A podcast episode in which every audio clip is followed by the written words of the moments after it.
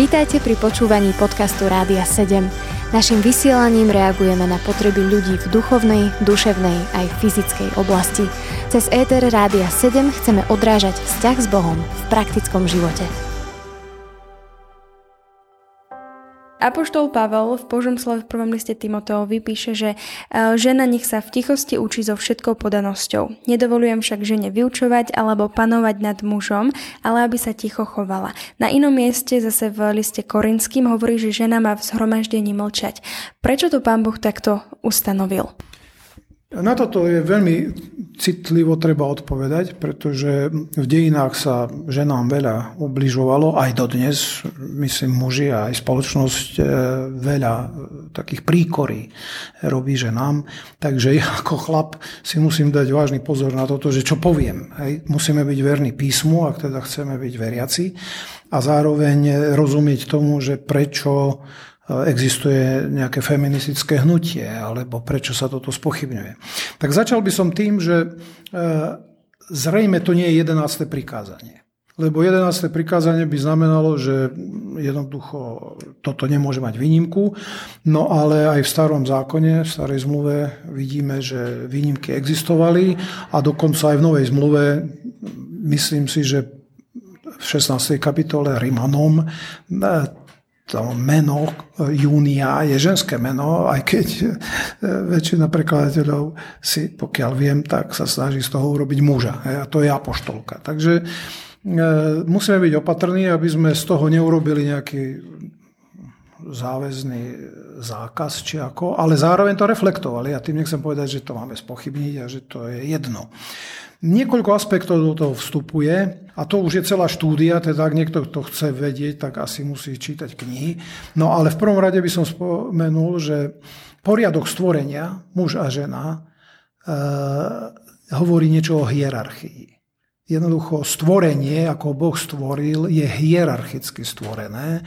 Hlavou je Boh, dokonca v rámci Božej trojice vidíme, že Otec je hlavou, aj keď veríme, že trojediný Boh, že Otec, Syn a Duch Svätý sú rovnakí, čo sa týka večnosti, sily, vševedúcnosti, všetkých atribútov. Napriek tomu Biblia ukazuje, že Otec je hlavou trojice. Hlavou muža je Kristus podľa prvého listu Korinťanov a v tom istom hierarchickom postupe hlavou manželky, teda nie každej ženy, ale manželky je manžel, muž.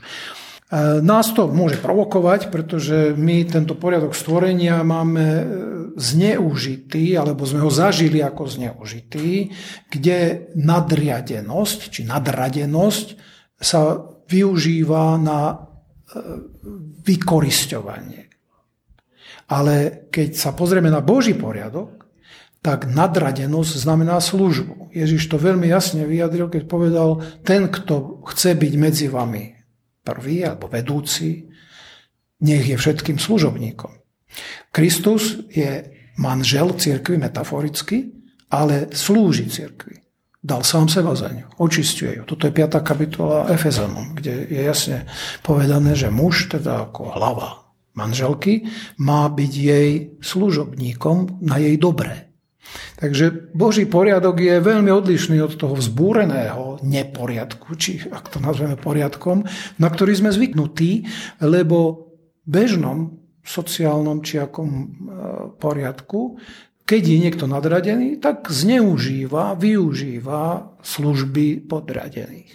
No a tu sme na, práve na tom mieste, že teda ak žena má byť podradená, lebo existuje nejaký poriadok stvorenia a hierarchia, tak z toho by malo vyplývať v Božom poriadku, že teda je milovaná a že pokiaľ je stvorená ako žena, tak sa reflektujú a rešpektujú jej potreby a že sa cíti vlastne akoby vyššie, lebo síce niekto je nadradený, ale ju miluje.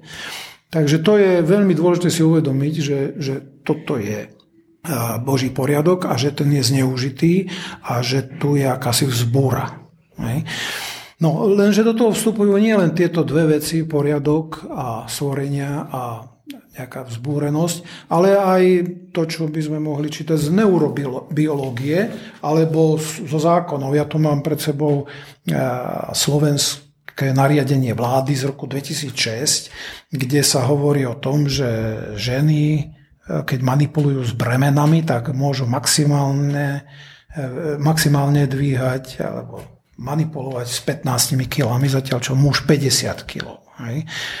Toto platí až do päťdesiateho roku života, po päťdesiatke muž tridsaťpäť kilogramov, žena desať kilogramov. Hej.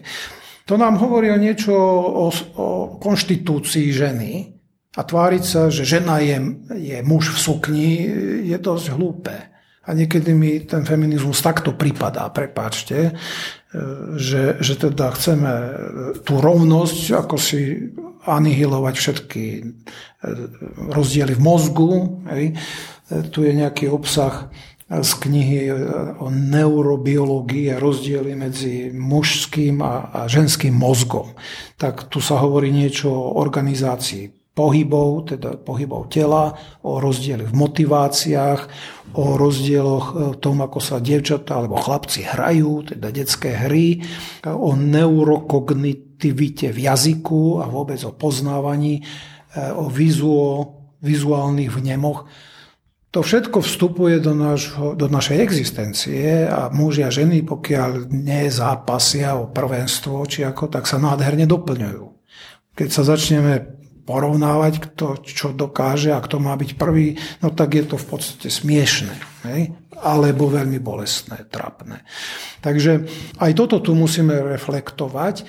A povedal som, že to nie je jedenácté prikázanie a keď žena učí alebo niečo vedie v cirkvi, alebo vedie, tak si nemyslím, že to je pre, prestúpenie dekalógu. Na druhej strane nemyslím si, že to je múdre, pretože toto je aj ochrana ženy, ak žena je naozaj ženská podľa stvorenia a nemá viac mužské sklony, tak asi jej lepšie vyhovuje to, kam ju Pán Boh postavil. Ak nie, tak ja ako chlapec to nebudem zakazovať, len pripomeniem asi, že Boh vie, čo stvoril a nemyslím si, že tu máme nejak bojovať. Takže treba tu vidieť aj ako ochranu tej ženy alebo žien a ochranu cirkvi, lebo ak žena naozaj môže v kritických chvíľach už len z toho postavenia mozgu alebo stvorenia mozgu nejakým spôsobom zareagovať, že to nebude dobré pre cirkev, čo ja neviem, toto nemám preštudované, tak je tam možno nejaké riziko. Musíme si uvedomiť, že Pavol píše v obdobiach, keď cirkev je veľmi prenasledovaná a je možné, že ženy horšie znášajú tlak pod prenasledovaním ako muži. Neviem, nemám to preskúmané, ale ak je žena to, čo sa nazýva v Biblii slabšia nádoba, je možné, že ohrozenie nejakým prenasledovaním, mučením alebo niečím je pre ňu horšie ako pre muža. Neviem. No. Ale toto tiež treba brať do úvahy. Takže ja by som povedal, že panovanie pre ženu zrejme nie je pre ňu najlepšie. To neznamená, že nikdy nemôže učiť, dokonca písmo hovorí, že má vyučovať v rodine, má vyučovať ženy a tak ďalej. Ak učí mužov a je to cirkev, proste jej dala takú úlohu, môže učiť lepšie ako muž, nie každá žena je rovnaká, len neurobme z toho, akože Biblia nevie, čo hovorí, lebo si myslím, že nerešpektovať poriadok stvorenia je vážne nebezpečné pre cirkev a môže znamenať našu vzbúru proti Bohu. A to už nie je o ženách, ale o tom, že či chceme rešpektovať stvoriteľa.